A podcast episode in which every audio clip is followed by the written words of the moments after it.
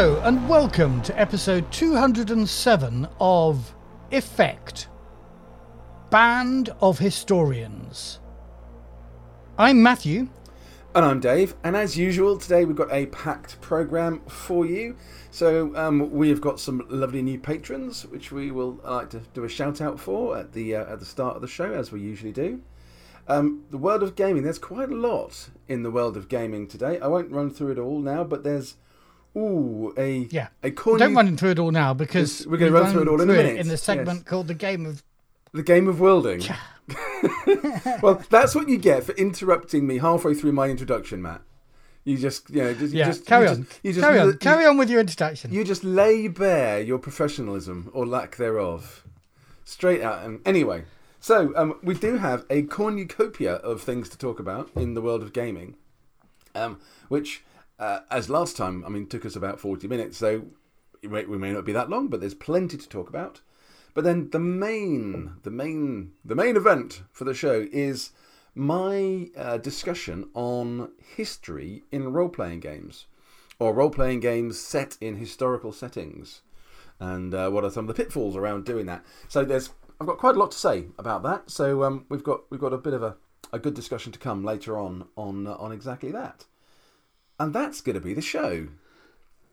So let's um let's move straight on to our lovely new patrons, Matthew. New patrons, then, Dave. New patrons. We've got three, count 'em, three new patrons again in this episode. Excellent, Well, that's- I say we've got. We've had three new patrons, Okay.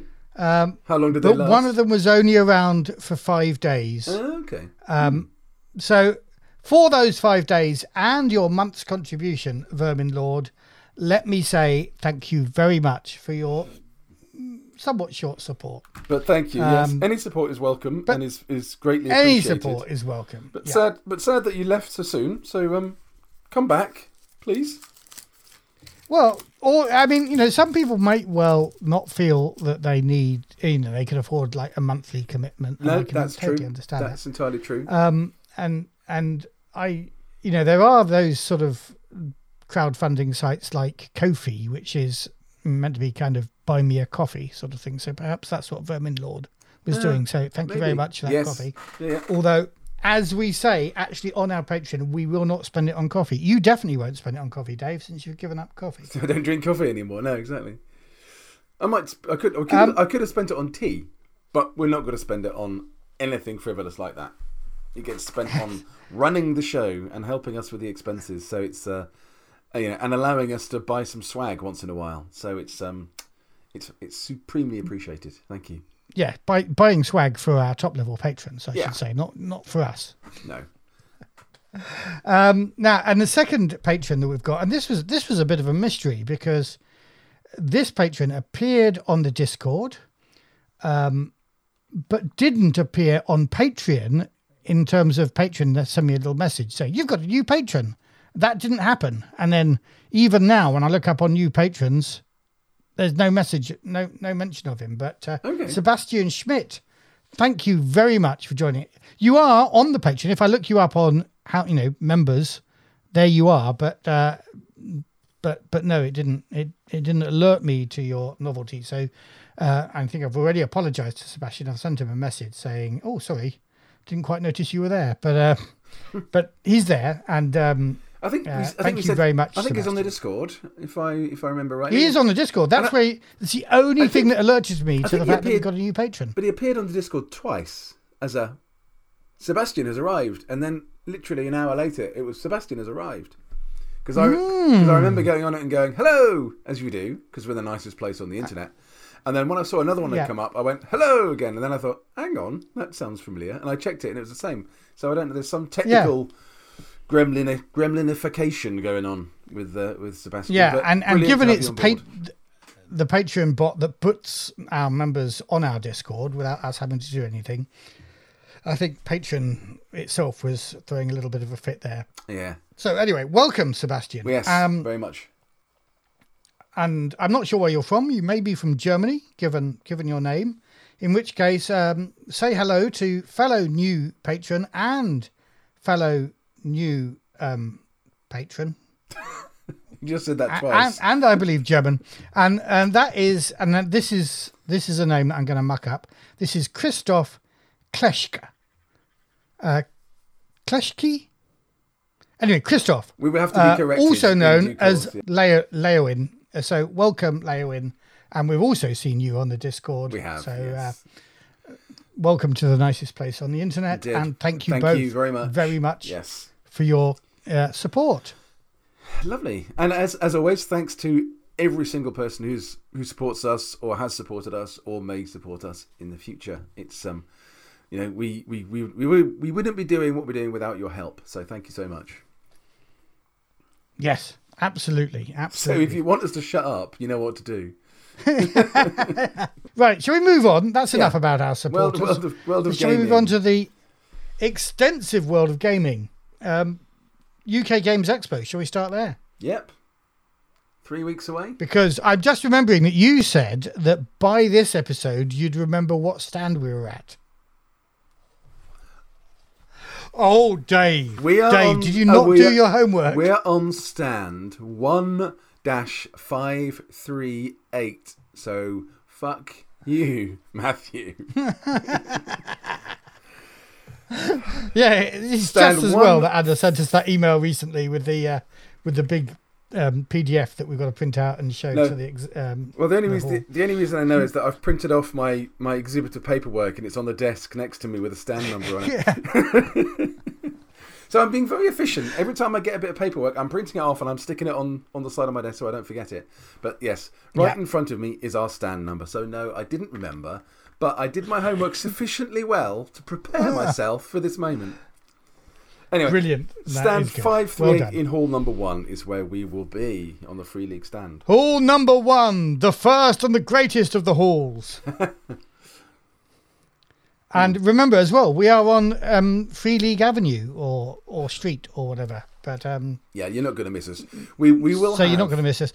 We will have a fabulous ceiling-mounted banner this year. Um, Yes. I, I haven't looked at it yet because if I if I unpack it, I probably No, we can't get it out pack, until we're there. to pack it again. But yeah, No. so all you need to do is look up and look across, and you will see where Yeah. we are from anywhere in Hall One, and possibly from I- the I'm- entrance entrance to Hall Two as well, because there's a big set of stairs that goes up into Hall Two. So you can't. Exactly. There's there's no excuse for not coming and saying hello, even if you don't buy Not anything. knowing where we you- are. But you will, I'm sure, won't you? Come and buy something. There's no excuse for not finding us and coming and giving us a big hello. So there you go. And it's it's a pity, but I, I you know, this is a great big round sort of hoop in the sky with, I imagine, Free League printed on it somewhere. Um, you would Otherwise, suspect, it's not going to be very useful. You would suspect, wouldn't you? The only pictures we've seen say round hoop banner printed on the side. I hope we haven't got that one. Um, but that's- I, I, I kind of wish that uh, I don't know. It may it may actually be true that they do this. That the sort of motor they lifted up on is a rotating motor, so it gently sort of rotates for the for the three days that we're there. But I don't suppose that's the case. I'm sure Um, it just hangs there. Unlikely. I think it'll just hang. Yeah. Um, So anyway, so that that's our stand, and there is further UK Games Expo news. Um, not least of which is that they've already announced the Judges Award for the UK Games Expo Awards. Yeah, I was quite surprised to see that. Although in hindsight, I can understand why they've done it. Um, Yeah, well, I actually specifically asked Millie why they've done it, and it's because the retailers demanded it. well, I think a lot of the retailers or those who've won want to put a nice big sticker on their products saying, "Winner, Yeah. winner of the 2023 Judges Award for whatever." And and the issue, I remember this when uh, we were there first, and we were running Alien for Free League, and they won at that time the Judges Award and I think the People's Choice Award, That was For, for Forbidden um, Lands, wasn't it? Forbidden Lands. Yeah. Yeah. but by the time we were told that we'd won that, we had like two copies left. I think we, you know, we even sold the unboxed copy that we had out to show everybody because that was all there was. Yes. Um, and I think that's what the retailers have said. What we'd really like to do is promote the award-winning things before the the last hour and a half of, of the yeah. show. So, yeah, um, absolutely. So it makes a lot but of course, the People's Award that's voted for that you know that obviously has to have people voting for it, so that will still be announced at the show. Yeah, yeah. I mean, what they could do, I mean, they, they, they could do the awards thing on the Saturday rather than the Sunday. It doesn't have to be the last thing that happens at the show. Um, Yeah, and I think they. I can't remember, and you'll find out if you do go to um, uh, Gen Con this year. I think the awards at Gen Con, whatever they're called, I can't remember what they're called. Uh, they're the EN World Awards, actually, I think, aren't they? They're announced at Gen the, Con. the Ennies, yeah. Um, uh, they are on maybe even the Friday, I think. Although uh, maybe the Diana Jones Award is on the Friday and the Ennies are on the Saturday. Anyway, they're earlier in Gen Con. That's what I'm trying to say. Our friend Doug would know, obviously, so we can Yeah. ask him on uh, on the on the Discord. But um, yeah, but so I see I see why they're doing it, and that's fine. I think that's cool. Um, yeah, good stuff, and well done to um to Free League for winning the is it best adventure for Blade Runner? Yes. So the Blade Runner starter set uh, got the best uh, TTRPG adventure. Nice. So, uh, and it's a good adventure. You've not actually played it, have you? No, I haven't. Not yet. No, I haven't. I haven't got. Uh, so I played it through with um. Oh God, who was running it? Bruce was running it for us. I think. Oh yeah, nice. I think it was Bruce. Mm. Oh dear, no, That I mean- that- remember Mohammed and uh, Frank were the other two uh, um, players in the game. I think Bruce did Was run it it. Bruce yeah. or Thomas? Yeah, I think it was Bruce running it, but it was great. Um, absolutely a lovely, very, very Blade Runner esque adventure. Yeah, cool. um, and it comes with lovely props and stuff. So that's I think I think one of the reasons why um, why One is it's a box set that comes with not just a stripped down version of the rules, but all sorts of lovely handouts. We played it online, but it would be a lovely thing to play around the table. Yeah. No, nice. Well, congratulations to, to Free League and all the people who were working on, on Blade Runner starter set. That's uh, it's a great start. So um, yeah, good, nicely done. Um, right, and one of the things that uh, is kind of connected with UK Games Expo is people are receiving their copies of Lord of the Rings role playing. Five E, which is the Yep. D and D fifth edition version of the One Ring. Um, so there's excitement about that, and I think it is beholden on us, Dave, to run the fifth edition version of the One Ring at our demo table that we're going to be having in our enormous stand. I, lo- I love the way you say you know it's beholden upon us, not like Free League said. Run, run Lord of the Rings five E as, de- as a demo, will you guys? Well, they haven't So- actually. I don't think they've said that. Last year, they did say to you, um, "Run Symbaroum," and so Yeah, you, poor fellow, you running Symbaroum. I think we'll try and run a, a wider variety of free league games uh, Yes. this year to, Yeah. to keep it fresh. Uh, but one of those games will definitely be um, Lord of the Rings role playing So in you want fifth to, edition rules. yeah. Yeah, so it's interesting. So I've received my copy of that and having a little, just having a little look through some of the rules. I haven't had a good look yet. Um, but, but actually, it's it's a really nice book again. Um, I know it's Oh. five E, but it's a really nicely put together book, and I think there are they are bringing some of the the One Ring elements into the five E version. So it's quite interesting. I haven't looked at any great detail, so I won't say too much because I'll probably get it wrong. But it does feel that they're bringing some of the mechanical ideas from the One Ring and incorporating them in the 5e setting. So actually, that's a nice idea. I quite like. Uh, it'll be interesting to read more through it and see exactly what that means. But um, as a principle, Yeah. I think it's a good one.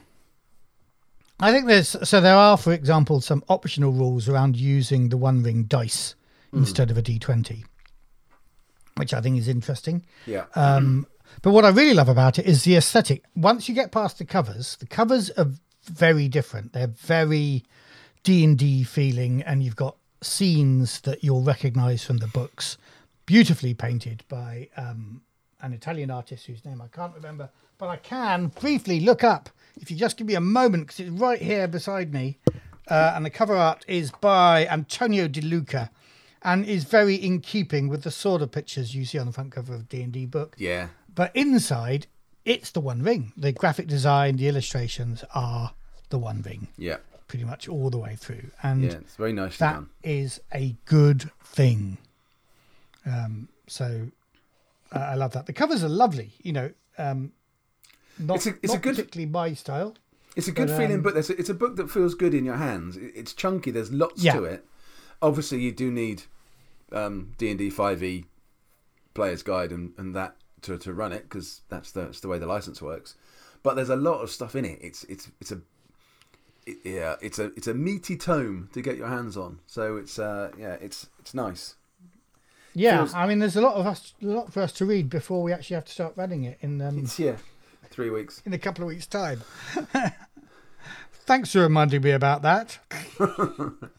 Well, you have volunteered Um, to, to run some of it, which is great. Yeah, So, I'm not um, sure how many of our volunteers I can persuade to get into the D and D fifth edition mode. I think it might just So be maybe you and me. Might just be you and me, yeah, exactly. or let's just face, Ah. let's face facts, Purse. It's you. maybe, maybe since since you did it last year.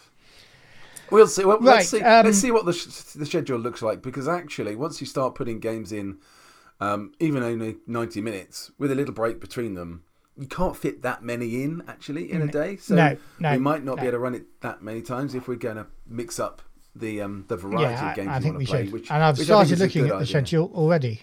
Um, so uh, I will share that with you briefly, um, or in a short while. Uh, I wanted to talk though about another blast from the past, as well as D and D. Can you remember, Dave, the second oldest role-playing game, brought out pretty much in response to D and D? Um, well, I, I can, but I never played it. So Tunnels and Trolls, um, I never even looked at it. So I don't even. I don't I'm have- intrigued by this because I remember uh, actually before your time because you joined our little club by the time we'd moved to my house. But when we were playing at Richard Hale, at this is our old secondary school in the in what was known then as the new new building, the new, uh, sort of the first, di- the new first year dining hall. Yeah, dining hall. yeah. Well, I, I, Um, used, I used to be in that group. It's, Were uh, you? Yeah. Yeah, I just ignored you, you little hoik. Uh, but in there, uh, somebody had Tunnels and Trolls and played it quite regularly. Andy Brick, our friend and patron, says that he had Tunnels and Trolls. I don't remember him running it at all, but I do remember somebody running Tunnels and Trolls quite frequently. Yeah. Um, and I never actually played it, but essentially, um, it it was famous at the time for kind of slightly before choose your own adventure books for having solo scenarios, and importantly for those people that didn't want to buy fancy dice, it all worked on d6s, um, and lots of people found it great fun, and it's coming back. It's already been back. I remember a few years ago there was a Kickstarter from Flying Buffalo, who are the original publishers, but um, the founder of Flying Buffalo died a couple of years ago, and um, and I guess everybody sort of assumed that was the end of Flying Buffalo itself. But all its IP has been bought by Jason Kingsley. Now, do you know who Jason Kingsley is? Uh, I've heard the name. Um, you know, you know Jason me. Kingsley is a man who got lots of money through making computer games and spent that money on the things that he loves. So he's a bit of a LARPer stroke historical reenactor. So he actually has the whole suit of armor and horses and stuff like that. And if you see any of the films he's made and put on YouTube about being a medieval knight, he, he's great. You know, invests a lot of money in that. That's one of the Okay, things he cool. loves. That sounds fun. He also um, loved uh, 2000 AD, the comic that we grew up with. I don't know about you, but I grew up with it. And uh, so when that was in financial difficulty, he picked that up and uh, bought that. So he publishes 2000 AD now. And the other thing he loved when he wasn't um, pretending to be a knight in shining armor was sitting at a table pretending to be a knight in shining armor playing Tunnels and Trolls. Yeah. So uh, he's just bought Tunnels and Trolls to revive that. Nice. Um, nice. So that that's that's great. I think. Um, Yeah, I mean, it's, it's good for him. it, it was, you know, back in the day. I think you know. I kind of always. I never played Tunnels and Trolls. I never, like I said, I never even got a copy of it in my hands to even read. And I and I think there was definitely a bit of D and D snobbery going on. and you know, definitely w- wafting my nose in the air at Tunnels and Trolls. Tuh, it's just D and D rip-off. Um, so I never even looked at it. So I mean, it would be interesting. Well, interesting to see, uh, you know, to see what it looks like forty years on. I guess. Yeah. Um, I do remember uh, when the last Kickstarter was on another podcast I listened to, Happy Jacks, had a, an occasional presenter called Tim on it who was really excited about it. Really excited. He said, "This is this is going to be great." Then he got the Kickstarter and he said, "Right, I'm gonna I'm gonna be running tunnels and tunnels and trolls," and and then he left the podcast pretty much as far as I can work out. And I do just wonder whether it's because tunnels and trolls wasn't as good as he remembered. Oh, okay. maybe. Um, maybe. but I never, we never got to hear any more about Tunnels and Trolls on that particular podcast. But um, It's it's it's funny talking about things that aren't as good as you remembered. I um I watched the um the the Karl Urban Dredd movie not so long ago. I think I might have mentioned it on the last podcast, and that's a great film. no, you and it, didn't. But yes, and it got me really interested and you know excited about Judge Dredd again. And I remember all the campaigns that we ran back in the day, which were great fun, really good. And I thought, oh wow, maybe I feel like running a, a, a Judge Dredd campaign. You know, dust off the old Games Workshop rules. the and- old and Games give it a Workshop go. version of the rules. yeah. Um, so I, I, I went back to it and all full of this no- nostalgic energy and, and excitement. And I started looking through the rules and I thought, oh, well, they're, they're a bit crunchy. Oh, they're a bit crap, aren't they, the rules? And then I put it away and put it back on the shelf and thought, nah, I won't bother. Because again, I think it would be great if I bothered, but um, it, it just it feels like a bother to try and get back into some of those older, crunchier systems. Um, Well, and I've got to say maybe I'm that I was never. as I get older. I, I was a huge fan of the setting, and we had some great judges. I seem to remember, Mm. but the system that D one hundred, broadly speaking, Warhammer Fantasy roleplay type Very similar, yeah. type percentile dice was very, very whiffy, I seem to remember. I remember at one point we were trying to disarm some nuclear bomb that was about to go off, and we failed and failed and failed and failed. Yeah, I, I gave you so many chances to, to, to succeed, Um, Yeah. and it just got So to the point it- where the bomb had to go off, and that was the end of the campaign. Yeah. there will be a new one out. So, um, Rebellion, which is the company that Jason Kingsley owns, has taken back the licensing rights from um, EN Publishing, who published the most recent Judge Dredd game, and th- I think they're planning on um, doing it. Maybe they're going to use Tunnels and Trolls. who who can say? Um, Yeah, it was interesting But, yeah. because when the new Judge Dredd came came out, which wasn't that long ago, was it? Um, I I was tempted to get it, but then I then I didn't. So maybe maybe I should reconsider that decision and, and, and have a look at the uh, the new Judge Dredd system and see if that's something that would work more effectively. um, to, to, so to our feed- patrons to who know my, this a bit my better- Dredd nostalgia. I think of the of the two systems that EN World publishes, they've got um, What's Old is New, which Oh, is yeah, more. D and D based, and that's what the Judge Dredd system's on. And they've also got something called Ace, I think, which is um, uh, amazing, amazing fun engine. No, that would be AIF. So um, the, the, the, anyway, they've got that engine, and I think among our patrons who know these systems better than you and I, they prefer the Ace system to the uh, to the The, what's to the old is new. wine, the wine system. So I'm not Yeah. sure that, um, and you know, one of our patrons, uh, um, um, whose real name I can't remember, actually, uh, has has written a lot of the supplements for the Judge Dredd and Worlds of 2000 AD version. I don't think Ben? he. Yes, Ben. Yeah, ben, Ben. thank you. Of course, Ben. How can you not remember Ben? Bloody hell! Sorry, I Ben. can remember Ben well enough. I just can't remember his name. That's all. Uh, wh- which is Ben? No, I can't remember your name, Dave, half the time. It's your own name you have trouble with. No, I'd always remember my name. Anyway, I think even he um, has his issues with the um, with the system. So Right, right. I'm not yeah. sure that that version, even if you can still get it, because now they've lost license, maybe Oh, they've maybe. had to sell Yeah, everything that's- off. Yeah. Um, yeah. Talking of lost licenses, I did notice the other day on online, um, Modiphius doing a big sale on Conan. Basically, Yeah, shifting yeah. all their Conan stuff whilst they uh, whilst they can.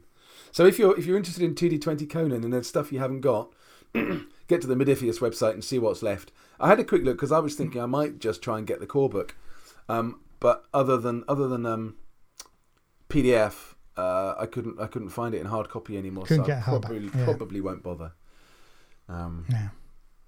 But yeah, cool. Um, where are we in the actual news that we were going to say? Oh, Critical Role are going to they're, they're, publicising something that looks very much like Vaesen, kind of Victorian thing, and obviously they're going to be streaming it because that's what Critical Role do. But they're also yeah. through their publishing arm going to be bringing out a new game, um, which I've got to say I looked at and I made some notes on, and I'm just as we're talking looking for those notes. I can't find them anywhere.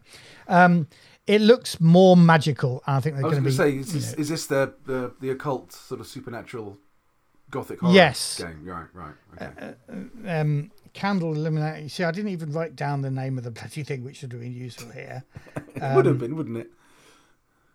Yeah. Anyway, we'll put a link in the show notes. You can read about Yeah. it yourself. uh, so that's one thing we mentioned. Um, yeah, it doesn't attract me very much. Um, I mean, I've never watched any Critical Role, and I'm not likely to start now. It's just No. not really the thing I, I, I ha- either have time to do or want to spend what little spare time I've got doing. Really, it's not. It's not my bag. It might be if I actually bother to watch one. I might really enjoy it, but um, you know, I haven't. I haven't Yeah, found. haven't so found I- I mean, to get over I- that obstacle yet. I find it very difficult, A, to watch APs. I could listen to Yeah. them fine if there's something else I'm doing. And in fact, I can't, I don't listen to very many unless they really grab me or it's a system I'm interested in learning about. But watching them sat in front of YouTube for hours, no, Yeah. that's not a thing I can do. Um, anime, anime RPG that I know some of our patrons are interested in is called Break. Um, it, Okay. It's appealing to our patrons. It's on the Kickstarter at the moment. Um, it- well, we may have it may have stopped the Kickstarter. Let me try my new uh, two screen thing to see whether. See if you can beat, can beat it. me. Beat me to it on my iPad. Uh, Break RPG. There we go. this is this is Um, this is podcasting. Three gold. days to go, so probably a day to go when this when this episode finally comes out. Um, and yeah, uh, lots of our or a good number of our patrons are very interested in it. 470 full color pages, which strikes me as quite a lot for something like this. Four hundred and seventy was that? Wow, that is a lot. 470 pages, yeah. Oof, Um, expensive. very anime style illustration. We're looking at you know stuff here that's kind of Howl's Moving Castle, um, Totoro, that sort of stuff. Um, it's not it's not appealing to me, but it appeals to our patrons, so I feel it should also be something that our listeners should look at. Mm. I mean, I'm, I'm not, and I'll put I'm a link in the a, show I'm not a fan of anime. Um, my sons are, and they spend a lot of time trying to convince me to spend some time watching some anime. And some of it, I think, actually looks quite quite cool. Um, some of the Avatar stuff, they were telling me about some of the storylines in that, and showed me a, uh, like some some clips. Uh, that's probably going to be well worth time in watching. So I kind of love the style. It looks great. The artwork looks lovely. Um, I, I'm not going to be backing it. It's not. It's not really my wheelhouse. I don't think. Um, but it does look lovely, and if you're into anime and that kind of style, then it, it might be right up your street because it does look great. And they're doing very well. So four hundred thousand pounds of a ten thousand goal with three days to go at the point of recording. So um, this is Sunday, the fourteenth of May. So if you're interested, go and get in there. I mean, it's funny. I mean, it's obviously gained a lot of support. Now, I, I don't really follow, you know, role playing game, you know, or gaming current affairs in the way that you do.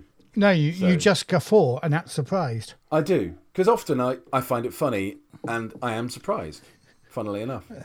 Um, so I just wonder. I mean, where where where did they where did where did their customer base come from for this? How Well, did they get I think you- eight thousand? What did what did they do in like marketing terms to get eight thousand backers? I think you've hit upon something in that it's a generational thing. Yeah. It's not, and, and I'm not saying that people of our generation are uniformly not anime fans, and people of our children's generation are uniformly. Ah, yeah, yeah. But broadly, generalization wise, I think there's a massive market there. We saw that massive market in the Avatar role playing game when that came out. Yeah. The- no, I, I guess still, my question, I think my question is less about the market. Obviously, the market is there, but is how did, um, you know, Grey Wizard, who's behind this, market this so those eight thousand one hundred forty-one backers even saw it? Well, Just I, kind of again, think- kind I of thinking ahead to things that we might be doing at some point in the not too distant future. Well, yeah. So in, I, I think we're at a serious disadvantage. I'm sure they're on all the boards and stuff of anime fans, and Yeah. there are a lot of communities of anime fans, and um, they've got some lovely illustrations. They put them up there, and it looks like an anime book. It does look It's- super, actually. The, the, Yeah, the yeah. artwork and the design they're- of it looks really nice. Yeah, you know, it captures it brilliantly. Yeah. I mean, just Um, looking at but- it, I'm, I'm half tempted to have a punt, but I don't have so much money these days, so I might have to resist. No, well, I have had a punt on one of the games we're going to be talking about today. Um, so uh, I think that's that's my punt um, for this month. But it looks Even absolutely though- lovely. So I'm, I'm just looking on the Kickstarter. There's a page where they're showing the setting, which is a, a double page spread of like a map of the world. It just looks Mm-hmm. It's just beautifully done. it's really, it's really nicely presented. I, I like Well, it I very think- much. You know, that's one of the things we need. To, we do need to get a good stock of illustrations up and running before we start the campaign. Yeah, even if the campaign pays some more illustrations. Yeah, uh, because- to, but yeah. Um, uh, yeah, we need to uh, we need to capture that. Um, Yeah, I'm not sure there's much more w- we can learn, but maybe we ought to invite somebody from there to talk about how they marketed the campaign later on. and See, no, It's not a- double purpose um, content for the podcast, and also we learn some stuff from them. yeah, that might be a really good idea. That might be a thing. Cool. Um, talking of Japan and another uh, Japanese style, I want to point out Ronin, which has again got three days to go. So again, when you're listening to this, probably only a day. Um, Ronin is Mork Borg, but in fantasy Japan. Fantasy Japan, Yeah. not Well, I assume- Japan. Well, Mork Borg It's um, pretty fantasy. Yeah, it's not good. It's good. be, pretty. Yeah, It's good yeah. fantasy, isn't it? Yeah. Uh, and also, I'd you know I do worry about and just uh, flicking down to the team now that you've said that. I always worry a little bit about um, fantasy Japan or historical Japan when it's written by Westerners, and this is made in Liverpool, so um, Right. I uh, I do worry a bit about that. Um, but uh, I'm just slightly reckless games. I just don't see if we've got any team members there. Um, but we haven't. But it's under the the open Mork Borg license that Yeah. um, Yeah. the guys at Stockholm Kartell did. It's doing quite well. It's funded. It it's got fifty thousand pounds from a four thousand pound goal. One thousand one hundred and thirty-five backers.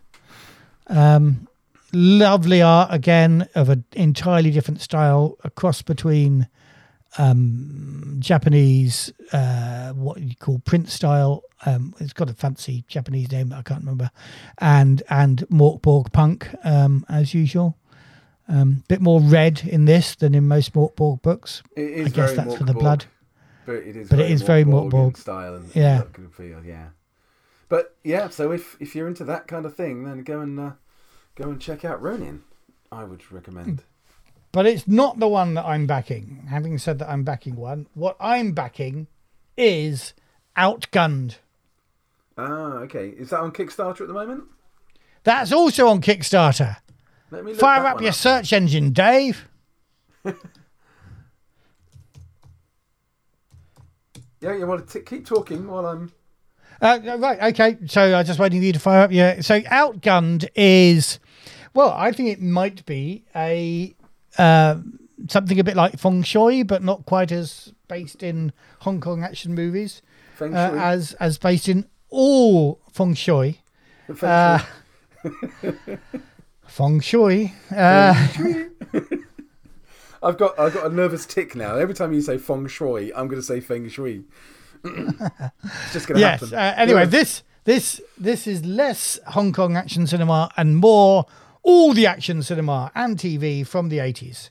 Ah, okay. Um, uh, which is one of the things that slightly worries me in that I'm not entirely sure that a broad generation of backers um, will will get really into the 80s specific action movie stuff. I mean, there have been some great things. They talk about John Wick, and John Wick isn't 80s. Um, and they say things like, yes, you can have mobile phones, but you can't have smartphones. But John Wick has smartphones. And, you know, if you'd almost say that John Wick is is based very much around people's on their mobile phones. So, um, yeah, but it looks great. Um, I guess is, is, it this, looks fun. is this the game that you would you would get if you wanted to play something like the A Team, or uh, Oh, absolutely. You can play the. A team with this, I'm Yeah. sure. Um, yeah, and you know, you've got uh, you know, a lot of um, 80s action normally involves a single hero. So the A team is a good example of how you might get a bunch of people around a, A table team. playing together. yeah, Uh, but more recently, there was a great thing uh, called something like Six Underground, um, which was um, had uh, blokey boy from Deadpool in it, Ryan Reynolds, oh yeah, as a rich bloke who got a team together to bring justice to the world, and they all, you know, had great adventures. Um, it was really good fun. I, I really enjoyed that. 600 Okay, Underground, recommend it to anybody.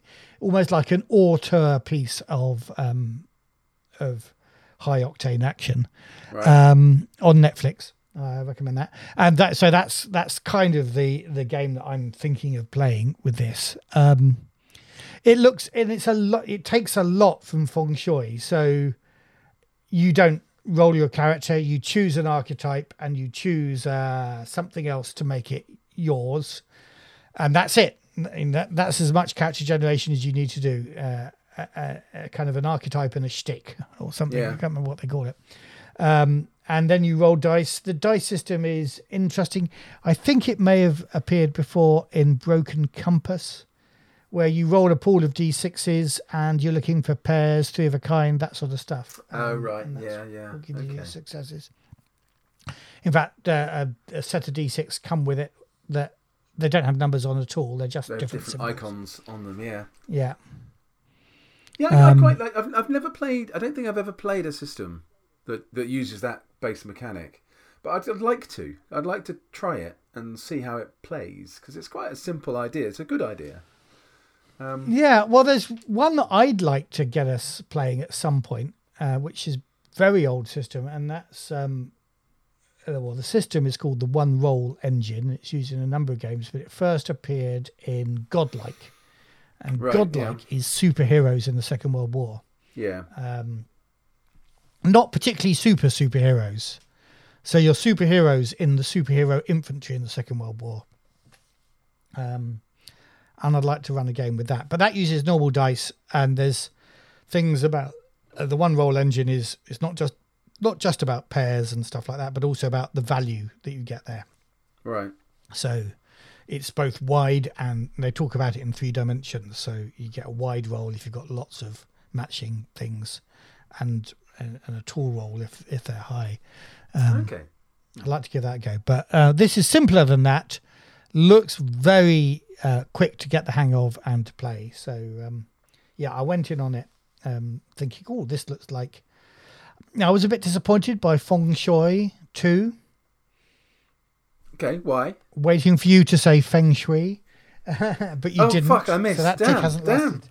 Feng shui. Feng shui. No, no, too late now. damn. Damn it. I'm, I know it's not a tick, but an affectation now. Uh, so in, damn. we we as you will know, and so will our listeners, because if they've listened to us before, they we we very much enjoyed the feng shui campaign that I ran Did way much. back in the nineties. Um, it did take me a little while to get the getting the swing of it. I have to say, when I first played it, I wasn't a huge fan in, in, initially, but I think once I understood, you know, kind of got it, it, was- it was great. Yeah, it was really good, and I had a couple of fabulous characters that I really enjoyed playing. That were just weird as hell and just a bit out there. Um, yeah, it was really good. Yeah, so um, we'll see how this goes. Anyway, I've I've bet some money. The there is a pay what you want um, uh, quick start version on DriveThru if anybody's interested in checking it out. Ah, um, cool. They suggest a pound, um, and I spent a pound on it. but um, you can you can download it for free if you want. Hmm. Well, they suggest a dollar, so I spent what fifty three p or eighty p or whatever on it 53p? You, you're not keeping up with exchange rates, are you, at the moment? Yeah, whatever, whatever. Blimey. Yeah, the pound hasn't been that strong since like 1875 or something. Um, yeah, so there's that. Anyway, that's that's what I'm saying. There will be links to all these games in the show notes. Um, Cool. This one has slightly longer to run. Let me remind myself how long we've got. Eleven days. Another. So yeah. you'll definitely still have an opportunity to check it out when you listen to this. Cool. Yeah, interesting. Nice. Well, I think that's it for World of Gaming today, isn't it? Because we've another yeah, bump, yeah another bumper most of an hour. Yeah. Well, we did have that first Um, 15 minutes of mucking about when. yeah, you know, which when everything was going wrong. we'll, we'll edit a chunk of that out. Um, so let's hear your essay. Yeah. So history, history and role playing. Let's uh, yeah, let's do that. The history of role playing games is one that, rather surprisingly, doesn't really go big on actual history. You might get a game with a historical setting, but more often than not, it seems the writers and designers don't have the confidence in the drama of the history itself, and feel the need to add vampires, werewolves, and Cthulhuid monsters to. what? Make the setting interesting? To bring a unique selling point? Or what they think is a unique selling point? To a tired and well worn setting?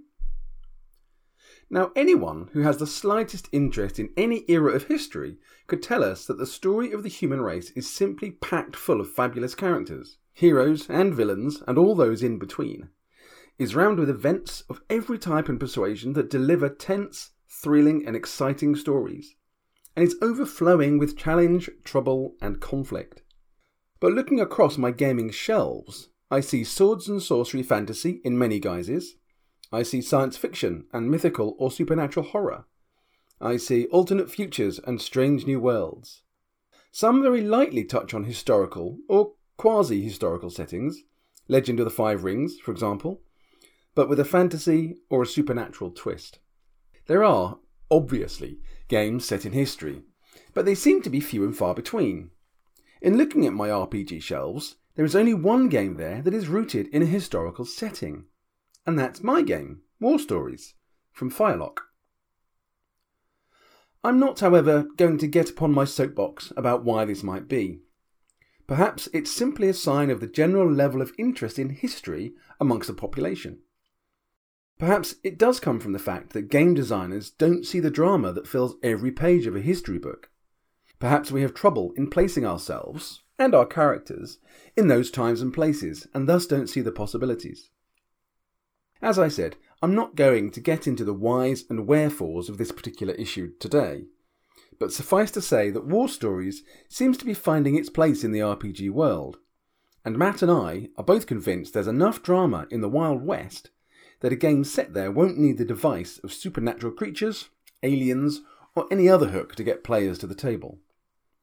All the evidence so far, from many playtests and the reception of our Tales of the Old West actual plays, seems to suggest we may be onto something. No, what I want to talk about is how we can and should use history in role playing games, and some of the issues and the pitfalls I've come across in working on both Tales of the Old West and War Stories. The first thing I'll say is I think there are two predominant ways we might make use of history. One is in creating a world, a broad and authentic setting for our players, where they explore a time and a place as if they were living there and the history happens around them. And two, in creating a space within that world where your players get to play through specific historical events themselves. So, creating an authentic setting. I say authentic deliberately as opposed to realistic. I know I've said this before, but it bears repeating. Unless you're a professor of history with your PhD and years of study, you're not going to get everything right. So claiming to go for realism is probably a bit of a stretch too far. But getting an authentic look and feel is going to be easier. Although for any historical game to be worth its salt, research into the relevant period is essential. And for me, lots of fun. So get reading, get talking to experts, get looking into any valid sources that have credible information, and then don't sweat it. For me, for war stories, I read a lot of books, accessed records of the time as far as I could, and historical maps. Aerial photography from the early 1940s was especially helpful, and got a ton of useful information from places like the Bovington Tank Museum and the Utah Beach Landing Museum. For many players, they won't know enough or care enough to notice and worry about small, and nearly always irrelevant in gaming terms, historical details. And feeling immersed in an authentic recreation of the time will be what they're after. But some players will, and some historical settings will be more likely to attract those kind of super informed players than others. That's okay. Do your best in creating the world. Make corrections as you go when you find points of detail that are sufficiently wrong to be worth changing. But always remember you're making or playing a game, and it's supposed to be fun. Another point that is really important don't rewrite the history to suit your own sensibilities. If you want to create or play a historical game because of its historicity, don't go changing that history, which is the reason you're playing the game in the first place. Instead, be respectful of that history, for that history is a record of what actually transpired and what life was like back in the day. Challenge it, of course, warts and all, but don't whitewash it. Use it as an opportunity to learn and to give others an insight into some of that dark history so they might learn too. I don't want to come over all evangelical here, but I strongly believe that we must face the horrors of our species' history if we're to have any hope of growing and leaving those horrors truly in the history books. A couple more specific thoughts. Work out what it is about the history you're looking at that really grabs you as exciting and playworthy and make sure you use the game to bring out those elements to help immerse the players. For example, I'm still very keen to produce a Roman historical RPG that will draw out the things I love about the period political intrigue, fighting your enemies with words in the Senate, battling them with your sword in the field, the everyday influence of the gods, and building the standing of your family, and at the same time, Rome itself. Find yourself a good book about everyday life in the time and place you're interested in. On my shelf and within reach of where I'm sitting, I have Daily Life in Ancient Rome, Life in a Medieval Castle, and The Writer's Guide to Everyday Life in the Wild West.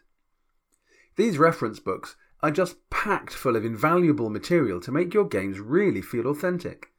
From religious practices to the price of simple items and aspects of the law, medicine, and the role of different people in society. You'll find these eras in history may be very different from the prevailing image presented by Hollywood. And also, timelines are useful, but don't worry too much about them. If it makes sense in your game for dynamite to be invented a few years ahead of the history, then go for it. If my experience in playtesting Tales of the Old West is anything to go by, your players will be using Uncle Google anyway to see what was available and when, whenever they come up with a whizzy idea. Dave, Dave, Dave, before we go any further, I have to argue with you about the word authentic. Do um, now. Yeah. You keep using that word, and I don't think it means what you think it means. Well, I mean, no, language is fluid, so it can mean whatever I want it to mean. Really, my interpretation of the word. But go on. What do you? What do you? Well, yeah, but when you're trying to get across an idea, so um, authentic. Uh, if we let's, let's go to the dictionary definition here, and it's um, go to Cambridge University. I'm looking at it on the website. Um, no, so actually, before we do that, let me just explain where I'm coming from because I used to work in heritage reenactment, historical reenactment, and authentic was a word that had much debate there particularly because, of course, people would dress up in quote authentic uniforms or Tudor clothes or whatever. And uh, the argument was, well, these aren't authentic, and if they were authentic, you wouldn't be wearing them because they should be in a museum, as um, Oh, I see what you mean. Dr. Okay, Jones yeah, yeah. once said. Uh, so then there's a question about you you- so you're using authentic and realistic, and uh, I think I think in the world of heritage, uh, those two words almost entirely transposed in their in their meanings. So authentic is this is the actual uniform from the 1940s and therefore should be in a museum and you shouldn't be wearing it. Actually, in in uh, there was a time when I was doing a lot of this where there were people wearing 1940s uniforms in their um, you know Second World War reproductions and saying this is authentic. Of course, most uh, Tudor reenactors, there's very little fabric left from Tudor times because wool rots over 500 years, 400 years, whatever. Um, and so when they used the word authentic, they were saying, I've hand sewn this, I've used um, cloth that's properly woven in, a, in the way they did it back then. I've used, they sort of, I haven't used any modern dyes, but that's still not authentic. That is, if you like, realistic. Um, so I that's that that's the first thing on on on listening to you there. I'm thinking, mm, oh, Mrs. Jibing with me the wrong way. But then I thought there's other stuff about so so basically in the company that I used to work for because. Um, I was not just an amateur reenactor, but we were professional reenactors, and therefore uh, uh, considered ourselves a cut above the amateurs. And so we used the word um, uh, very similar. Oh, I always struggle over this one. It's a catchy Uh, one, obviously. Very similitude. So, verisimilitude is the appearance of being true or real, you know, acknowledging that we're making this in the 20th century uh, or 21st century. Well, 20th century back then, actually, when we were doing that. Um, so that's what we used to strive for rather than authenticity because you couldn't be authentic because being authentic it actually has to come from uh, the period or whatever and so for example if something is authentic says cambridge the dictionary it is real true or what people say it is it is an authentic 1920s dress it's authentic italian food he was there and saw what happened, so his is the only authentic account. There are some of the examples there. So I'm, I'm going to question your word of authenticity before we move on here um, and suggest there may be another word. And actually, maybe realistic is a better word to use than authentic in the context in which you're using it. But, but, there's also um, uh, the idea that when Starbucks started, are you still there? Or have I bored you to death about the word authenticity? You have bored me to death about the word authentic. Um, but yeah, carry on. I I'm just, I'm just, I'm just thinking that you know you spent five minutes, um, not talking about the gaming content of what I've discussed at all, and just Yeah. picking at picking at my use of the word authentic.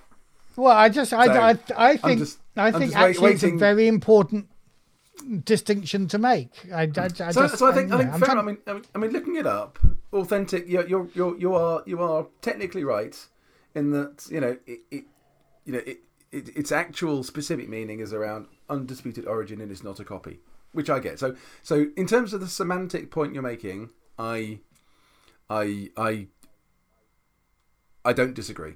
That's fine.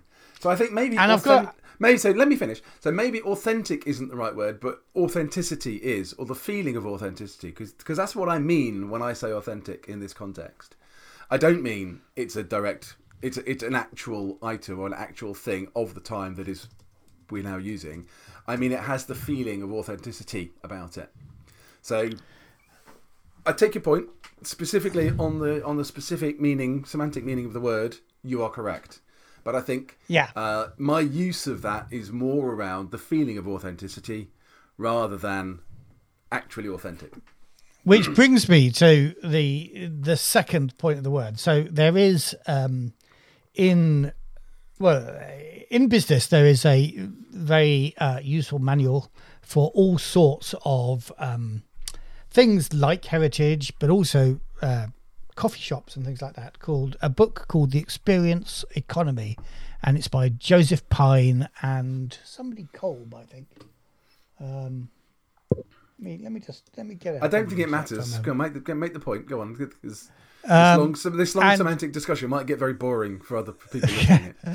But what they talk about in that book is authenticity of experience.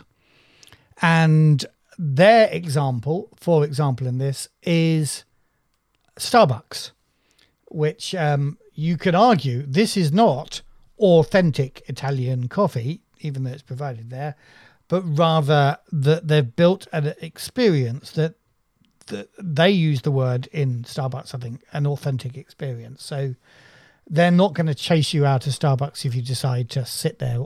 In theory, they're not. I don't know whether this is true, but yeah, they, you know, if you want to use Starbucks as your lounge, then Starbucks will let you just sit there, taking ages over a coffee and you know using your computer or whatever. Um, and that that when you're moving into the experience mode, so let's take Starbucks as an example of the progression of uh, the economy. So when you buy coffee, when you buy freeze dried coffee, obviously it's not really coffee, but it's a commodity. You know that that's how you do it. When you buy slightly posh coffee, it's from the supermarket. It's still, uh, you know, it's goods. When somebody makes you that coffee, it becomes services. But when Starbucks do that with all the flim flummery around it and the showcase and the fancy syrups and all that sort of stuff, then it actually the living the working in Starbucks becomes an experience.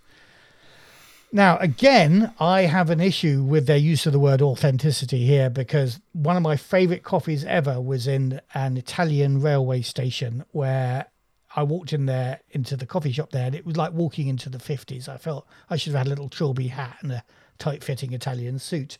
And I stood, I went and I ordered a coffee and there was nowhere, well, there were places to sit, but you, you kind of, most of you, because you're in a rest, you're in a railway station, you wait for the train to come, and this oak panelled bar. I stood by the bar. They served me the coffee. I stood by the bar and drank the coffee. Left and went to meet my family on the train.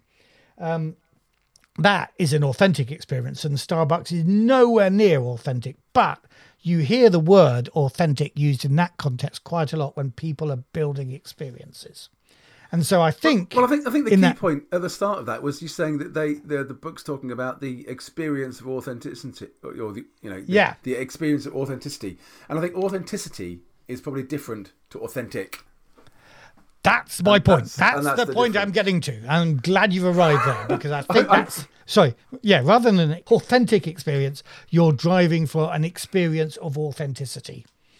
Um, but you might also use uh, the word that I can never pronounce, verisimilitude as well. I think that might yeah. be, you know, there's enough detail in there to make it feel real, even though it's not. It's a made up experience of today. Okay. Okay, Um, that, that, so- so that's enough of me thank- prattling thank- on. Shall we go back so- to the rest of so, your essay? So, so, to those listeners who've, who've stayed with us through that 10 minutes of where, where Matt could have said, it's not authentic, it's an experience of authenticity in like three seconds. Thank you. That is a demonstration of your tolerance and your your resilience and stamina. I just want to point out that what I'm doing here is quoting my sources, which is maybe a thing that you ought to be doing if you're writing historical games. Yeah, yeah, no, that's fine. I, I don't mind that. Um, anyway, it, it's just yeah, okay, fine. That's fine. That's fine. Um, but I Let- think let's listen to the rest of your I think, essay. I think I think you're right. Maybe my use of the language is slightly loose, and I should have been saying authenticity rather than authentic. And I will I will take that point on board. Cool. Thank when you when you turn this into a blog post later on, then just remember that. yeah, I'm I'm not going to use the word verisimilitude No, because because, it's only- really hard to say. not only is it fucking impossible to say, very few people are going to know what it is, and probably even fewer will know how to spell it to try and look it up if they wanted to. So, anyway, uh, yeah, all right. So, sh- can, can I carry on then? By all means. So, we've said a few words about creating an authentic setting. Now, what about playing through real events? This brings me to War Stories and the Rendezvous with Destiny campaign. For those of you who don't know, Rendezvous with Destiny takes the players through the battle for Normandy from the perspective of the 506th Parachute Infantry Regiment of the US 101st Airborne Division, the Band of Brothers story. This is one of the most well known stories in World War II history, thanks to the Stephen Ambrose book and the Tom Hanks and Steven Spielberg TV series, both wonderful accounts of the experiences of the men who lived through this time. There are a number of issues to consider and take account of when tackling a campaign like this. People will know, or perhaps will think they know, the story very well. Often the real history was a bit different from that shown in the TV series, due to production requirements of making a television programme. Some events are taken out of order. The actions of several people are conflated into one character to help the narrative along. There are often conflicting accounts of some events that may or may not have played out. In creating and running a campaign like Rendezvous with Destiny, there is a big risk that the players end up feeling they're along just for the ride. Everyone knows what happened for real, and the story could easily just run along on rails. So, how can we break this? Well, first and foremost, I advise the players and the GM that they should not play Easy Company. Its story is so well known as is that of the rest of the 2nd Battalion, that is, Dog and Fox companies too, that I've gone as far as to recommend the players shouldn't be members of the 2nd Battalion at all. It's perhaps a small point, but distancing players from the high profile characters from history helps make room for the players to make their own history, without feeling constrained or constricted by what really happened. My second point is enabled by the first, and that's being clear that as soon as the PCs leap from their aircraft, everything is up for grabs. There's no guarantee they will succeed in any mission. I added some guidance to help the GM manage the impact of that on the wider campaign, in the hope that we'd maintain some unpredictability in the story. I really wanted to make the familiar story of the 506th new, unexpected, and unpredictable. To do that, I added a range of missions to bring different player experiences, with some of those missions being ones that the 506th may not have had a big hand in, and Easy Company definitely didn't have a hand in. They are all recreations of real objectives that either the 101st or the 82nd grappled with during the real events of D Day and beyond. We know that troops from both divisions were scattered all across Normandy, so it's not inconceivable that the PCs would be involved in any of them. One of the most famous and notable actions undertaken by Easy Company on D Day was the assault on the fixed artillery position at Brécourt Manor, and this is an obvious mission that players might expect to see. However, I didn't want to just replay Brécourt Manor. A little bit of research led me to a similar, but in fact far more interesting and harrowing encounter, which I then used as the basis for the mission in the campaign. It wasn't Easy Company involved this time, but Charlie Company of the 506th, and some stragglers from the 502nd. It will feel familiar to players who want to experience the attack on Brécourt Manor, but it adds to that experience while remaining historically accurate, and for me, that was a huge win win. In creating the campaign, I've tried to give the players various routes to the campaign finale, and have amended history a little bit in that finale to again make the mission less predictable. My historical tweak in this case is something that could easily have happened, so I feel entirely comfortable in making the change to make the gaming experience better. Changing the history for gaming reasons is a really interesting and central point to this whole issue. Now, rather than make sweeping changes to the history, I've tried to adjust, adapt, or tweak it to make the experience in Rendezvous with Destiny as exciting and unpredictable as possible. However, I would be content to make greater historical changes if the game really needed it, as often the real history doesn't give you a nice and well rounded campaign ending to add to a game. No spoilers, but the next instalment of the Rendezvous with Destiny campaign may require a little more counterfactual adjusting to bring a thrilling finale that brings an element of closure to the campaign. The last thing I need to say about historical gaming is this. The most important thing is respect for the content, for the reality that countless men, women, and children lived through, or often didn't live through. We are taking terrible events and suffering and turning them into a mechanism for entertainment. We must be mindful of this when we create and play these games. And while we have fun in exploring the epic and heroic stories that we are emulating, we must also learn and understand the period and the lives we are inviting ourselves into. If we do it right, we not only educate ourselves and others about these events and the reality of our history, but we also honour the people who really lived through it. So, sorry, I'm just I'm just collecting my thoughts here, and they're not really thoughts about anything you've said. I, I agree with everything you've said here, but I just wonder: Have you seen already in the first bit that's been published? Have you seen stuff in the forums and the discords and the Facebook pages where people go, "Oh well, no, that's not what happened." Um, already in what you've written so far.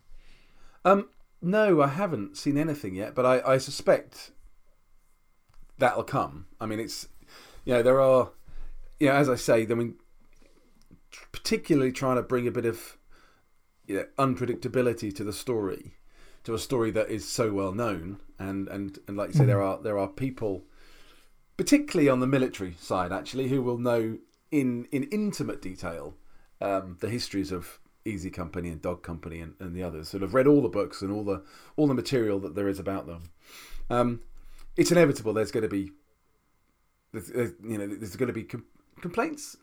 That's the wrong word. It's inevitable that people are going to pick up on some of the things that you've had to change to make that story into a game that doesn't just feel like you get onto a roller coaster and you just ride the ride the story and get off at the other end. And, and that Yeah. was my big that was my big concern with doing something like this is that it could easily feel like okay, well I've done I've done the jump now. So the the first mission is um, Sainte Marie de Mont, and then the second mission is oh yeah Brécourt Manor, and then the third mission is um, wherever it might be. Oh, then it's Carentan. Yeah, okay. Um, and then we go to the to the hills, to the high ground to the east of Carentan. Okay, you know, and it's just boring. Um, Yeah, and it's point yeah, it's point absolutely. it's as a game it's it's a it's pointless. So some of these things have to be in it, like Carentan features, obviously. Mm-hmm. Um, but I've done a tiny little bit of counterfactual stuff on that mission to just try and shake it up a little bit. And I mean counterfactual because again, it's it's something that could could could very easily have happened if one decision by one um, one commander was made differently. So I'm not, but I'm not breaking the history. I'm not making up something completely new at all. But I'm just trying to make it so that a player who does know the history doesn't go into a situation knowing, oh well, the Germans are there, the Germans are there, and you know, this is what we do to to win the fight, because that's just really boring.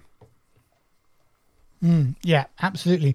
And it's interesting actually because I'm watching for the first time, inspired by playing in your campaign, not the one Good. the one you wrote, not the one you're running. Thomas Yep. is running it. But I, I I've started watching Band of Brothers for the first time. And Well, better late than very never, much. because it, it is superb. very much enjoying it. But you know, I was kind of going, oh, you know, I wonder. Uh, uh, I can't remember quite the question I had, but I had a question about uh, Winters, the character played by Damian Lewis. Can I just interrupt myself to say, I know he was babyface, not Damien Winters, but um, Dexter Fletcher. He never gets old. no, I know, I know. I couldn't believe. I thought, oh, that looks like a young Dexter Fletcher. But obviously, he would be too old to be appearing as a twenty-year-old squaddy in in in this. Yeah. And then I thought, no, that is Dexter Fletcher. And then I looked up, yeah, that's Dexter Fletcher. Bloody hell!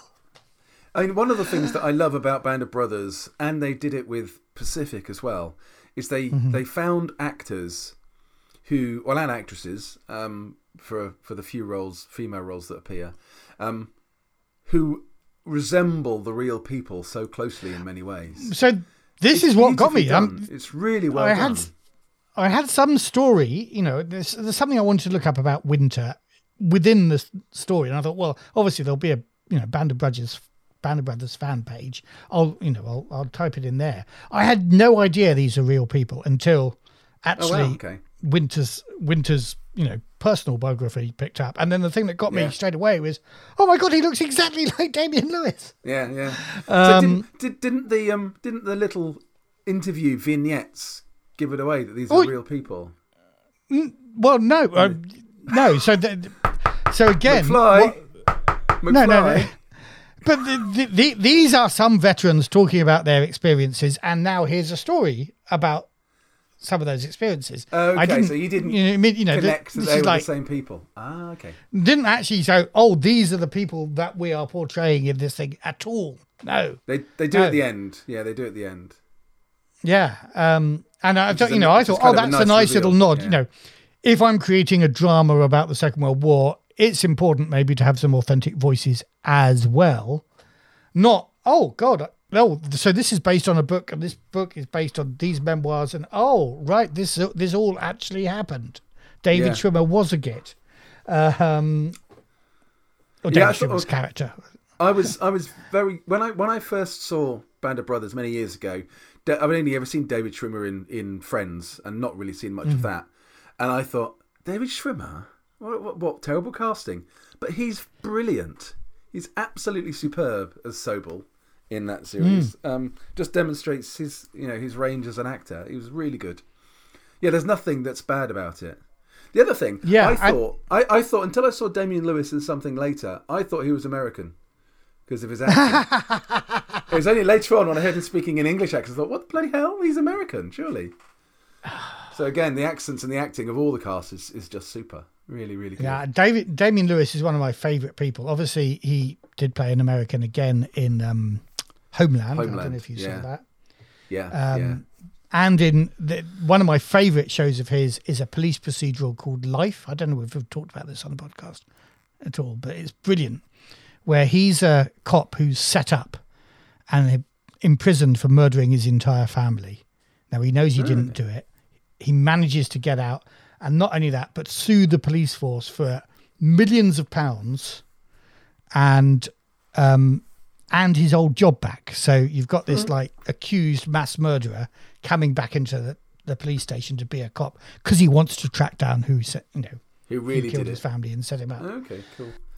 Now it's interesting. You know, you know, one of, one of my favourite books of all time is um, "The First Man in Rome" by Colleen McCullough, and it tells the story of Gaius Marius and Lucius Cornelius Sulla uh, at the end of the Republic, Roman Republic, and it's brilliant. It would make a fabulous miniseries, and I'm just really sad that they didn't make it 20 years ago. Because Damian Lewis would have been perfect. Would a young Damian Lewis absolutely been good? perfect, and Patrick Stewart would have been perfect as an as a Gaius Marius, and having those two, that would have been just superb. And it's, Don't worry, don't worry. These guys have all been um, been acting through the the beginning of AI. They will have signed their likenesses away to various TV studios. They can probably, you know, once these guys are dead, people will CGI them into some fabulous, really Maybe. verisimilitudinous um, Or the experience for authenticity. You mean? Yes. with, with, with them both in. You know, the, these actors will never die, and and in fact they they won't age. We we can have them, I'm sure. No. And the- um, uh, that will happen. But yeah, Life. You must watch Life. It's only two series. It's a very police procedural, you know, old style police procedural. You know, there's a case a month with following Yeah. through the story. There's a Buddhist. He, he's become a Buddhist in prison as well. So he drives this enormous Bentley he's got, going, "I am not attached to material things. I am not attached to material things." It's hilarious. And then the last Okay. line, pretty much, is, "I didn't just learn about Buddhism," um, but I won't spoil that for you. No. But anyway, coming back to coming back to gaming to answer your question. Yes. So um, no, I haven't had a lot of comments like that yet. Um, we we did get some early on when when Firelock were were were showcasing some of the artwork. There was quite a lot of nitpicking, nitpicking, or pick, picking picking up of errors or s- uh, supposed errors of um, you know uniform points of detail about uniforms or guns and stuff. Now, actually, the, this this kind of brings me to the other point. Whilst a lot of the people who are picking up on those errors absolutely know what they're talking about and are experts in their field, there's a lot of people who think they're experts, and Mm. so you get a you get a lot of opinion and a lot of comment, and not all of it is always accurate. So it's um, you know, you have to you have to be a bit careful because I mean, if you watch Band of Brothers, that is a uh, an edited, truncated, collated recreation of the story, and there's a lot of history behind it, and behind the 506th history itself because this is obviously just one out of nine companies you're talking about. Um, that it's quite different, or is much more involved, or there's a lot more to it. And so, in researching Rendezvous with Destiny, you know, I was picking up on all this history which doesn't come out. So if somebody's Yeah. watched, if somebody's watched it and then read the book and thinks they're an expert, they're not. They're an expert in the Yeah. book and the, film, the program, but the program is a adaptation of the actual history for their Exactly. So ev- so every transformation that the story goes through, you know, those men, those old men who are actually there, they have the authentic experience. When they tell that story, yes, that's still authentic because they're telling that story. But then when it gets written down, you know, there's there's semantic editing going on there. Even when they're telling it, there's semantic editing. They probably don't tell you the very worst things that happened. Well, no, but, Uh, but also, but also, there's th- there's a thing that um, S- Stephen Ambrose mentioned, uh, the writer of Band of Brothers, that there are often a lot of conflicting recollections of what happened from the men in the company. Yeah, So- yeah, which So, I you think comes there out is- of semantic is, editing. There is so, no one Yeah, objective true Truth, story no. here. There's there's objective history which you can bring as close as possible to what would be the subjective truth, but you could never hand on heart say subjectively that is absolutely right because Hmm. it's based on eyewitness accounts and eyewitness testimony, which is always a bit uh, can be questionable. and then you know when they when they take that book, that book can be presented. I don't know how the book was done, whether it was presented as a historical textbook with sources, whether it's presented as a popular history with which It's a pop, it's a popular history, sources. but is is obviously based on um, Easy Company's records, uh, lots and lots of interviews with Easy Company survivors. Um, Easy Company were involved in the production of the book. There was some. There was quite a lot of. I remember reading. Um, Stephen Ambrose said there was when he had the first draft of the book and sent it around the Easy Company uh, contributors he got a barrage of stuff coming back saying that's not right, that's not right, this is wrong. But it was all from different perspectives, and quite a lot of that still contradicted, contradicted itself, even from the men who Yeah. were there. Um, Yeah, absolutely. So it's so it's very interesting. You know what you think is this is the this is the definitive history. It it it might be the closest we can get to it, but it probably isn't hundred percent right. which is, you know, exactly. which is interesting. see my authenticity argument. um, but you know, the, so and then it becomes a drama, and then when it becomes a drama, things will be changed to fit dramatic form. Yeah. Characters may become conflated. All sorts of things may happen, Completely, like in yeah. um, um, oh god, what's the thing? Chernobyl, where there was Okay, I haven't seen it all yet, so no spoilers because I will watch it. well, don't. It blows up. Um, Well, well I know that a- much, but in terms of characters or, or individual stories, so th- there's there's a woman in there's there's a main character who's a woman who's actually a conflation of a number of different Yeah. people um and so that particular character never existed but is a useful way of pulling in the stories from a number of different people in, Yeah, into yeah. a role that we can identify with so that sort of stuff happens in drama there's an interesting thing as well about a, a point that some people have picked up for Band of Brothers is that you'll see often, particularly if they're like planning an attack or something, they'll take their helmets off. Now, yeah the reality in Normandy is that they would almost never take their helmets off just because the risk was too high of something happening. But obviously, filming a program, you want to see the stars' faces and you need to see who is saying what. And having hmm. a helmet on all the time can get in the way of that. So, I'm finding They- it still quite difficult, actually, to remember who's who in all of these things. There's- and that- there's a lot of definitely the fact yeah. that they're all in helmets it makes it a lot harder to recognise. and identical uniforms. yeah, Yeah, exactly. Yeah. So, you know, unless there's somebody like Dexter Fletcher who looks so much like Dexter Fletcher or Damian Lewis, to be honest, those two I know. Um, yeah. I guess because I've watched it so many times and I've seen it, and I, you know, if I've got half an hour to kill, I've got nothing better to do. I'll often stick it on for a little while and just watch some. Um, Yeah. I'm now I'm now deeply immersed in all of the actors and the characters and everything, and I recognise them all straight away. But I have watched it a lot. Yeah. there's a lot of English actors in there, actually, talking There about loads. Damian Lewis being Yeah. American. Loads, yeah. I mean, anyway, I, rec- anyway I this is perhaps. I recommend people who are interested go on to YouTube and look up for the making of Band of Brothers because there's loads of stuff in there. and There's loads of interviews and all the rest of it. It's really fasc- fascinating. and that's just Right, I think we've the making of- exhausted this topic, though. And this is going to be a long um, episode.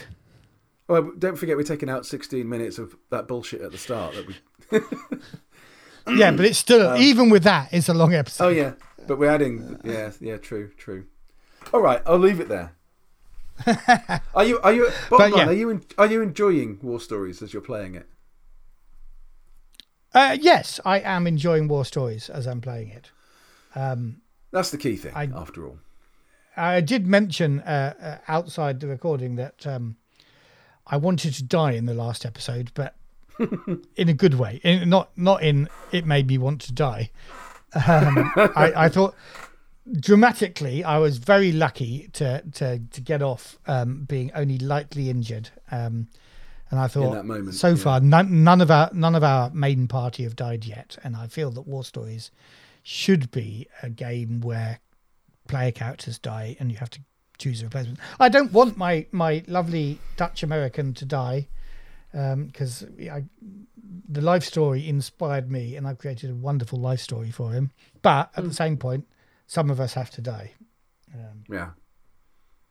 If I do die, when can I come back as a partisan within the campaign structure? Um, as a, res- well, I mean, it's up to Thomas if he wants to introduce a resistance character, he can. Yeah. Um, what you didn't tend to get was the um, 506th or any any allied troops really um, actively operating with the resistance because they they found them generally they got in the way. Yeah. Uh, there, are- there, there are, there are, there are parts in the campaign where you do come across resistance fighters. So you could, you could play a resistance fighter, but the, the dynamic with the rest of the team would be, would be a bit different. Yeah, I just think it'd be interesting to do for not because obviously the other thing that resistance fighters wouldn't do is move on with the team to the No, next objective. They'd only be in there for one objective if they're there at all. But I thought it might be fun to break up before going back to somebody else in uniform, just to you know to play a resistance character for one thing, and then um, as and a, then as go a one to- shot kind of thing. Yeah. yeah. Anyway, anyway, uh, War Stories. It's great. Yes, buy it. Um, That's, That's- all I needed that's to my hear, motto. yeah. Cool. we right, we we have gone talked on- independently about the D10 uh, damage dice. We're we're not necessarily a big fan of the number of rolls involved in that. Uh, Although- but, um, Although you see, there are other other views being expressed on the Discord as well. So I mean, I totally take your Yeah. point of view, um, and then it might not be for everybody. Um, and and, and for me, it's a really weird thing quite dramatic. in in that I yeah I it, it whiffed for Thomas in rolling my damage. And so it's weird. It wasn't, oh no, I got shot and I immediately died. It was, oh, I thought I was going to immediately die and I didn't. So I guess Yeah. that works both ways. well, I Um, mean, it's you know that that that's kind of the what, what we were after with it because that's kind of the fortunes of war. That you know you had a lot of bullets coming towards you, presumably, and you were nicked by one or two of them, but they, you know, it's not always easy to hit a running target from hundred meters away. Um, Yeah. But if you've been daylight. unluckier, if you've been unluckier, but it's still not. You know, I don't know if you've you know ever ever tried it, but it's still not that easy. Um, but that roll, if that roll Well, had been different, have I ever tried to hit a running man with a machine gun? No, I can categorically say Yeah, know. I have not. Um, but the point is, if that roll had turned out differently, you would have been dead on the field there and then. And that's kind of the Hmm. fortunes of war element that we wanted to bring in. And I guess that some people, obviously, it's not for everyone, but it, it is for some people, and some people have really enjoyed it. And say in the playtest that we did, the guys seem to really like that. You know, you're not automatically dead if you're shot at by a machine gun, but you might be automatically dead if you're shot at by a pistol. And that was the hmm. reality. You know, death would come out of nowhere often in that kind of situation, and you'd never even know where the bullet was fired from. You'd just be dead. So, Yeah. you know, it's trying to recreate that, but still in a way that allows the players to have fun and it's not totally fatalistic. But yeah, I mean, feedback is great, and the fact that, um, you know, the the fact that we're getting this this commentary is a, is a sign that people are interested enough in the game to give it a go and are care enough about it to to want to comment on it, which is brilliant. Cool. Right, Right. should What are we call talking about in two weeks' time?